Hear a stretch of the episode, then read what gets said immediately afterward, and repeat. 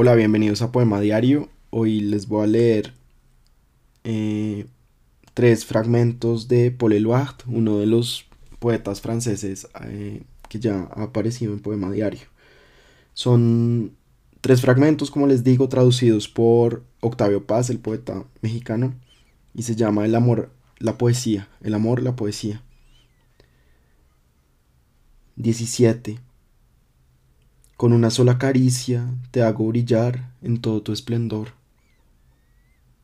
Ella no sabe armar lazos, pone los ojos sobre su belleza, fácil, que fácil seducir, y son sus ojos los que la encadenan. Ella se apoya sobre mí y sobre ella misma tiende la red de las caricias.